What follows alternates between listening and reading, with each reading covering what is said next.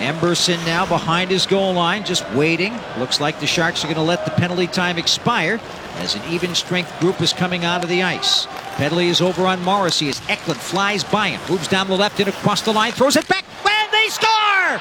Eklund goes over to Barabanov, and a one-time shot from the left circle beats Hellebuyck. 9.34 to go in the second period, and Barabanov has a goal-scoring streak, and it's 1-0 San Jose.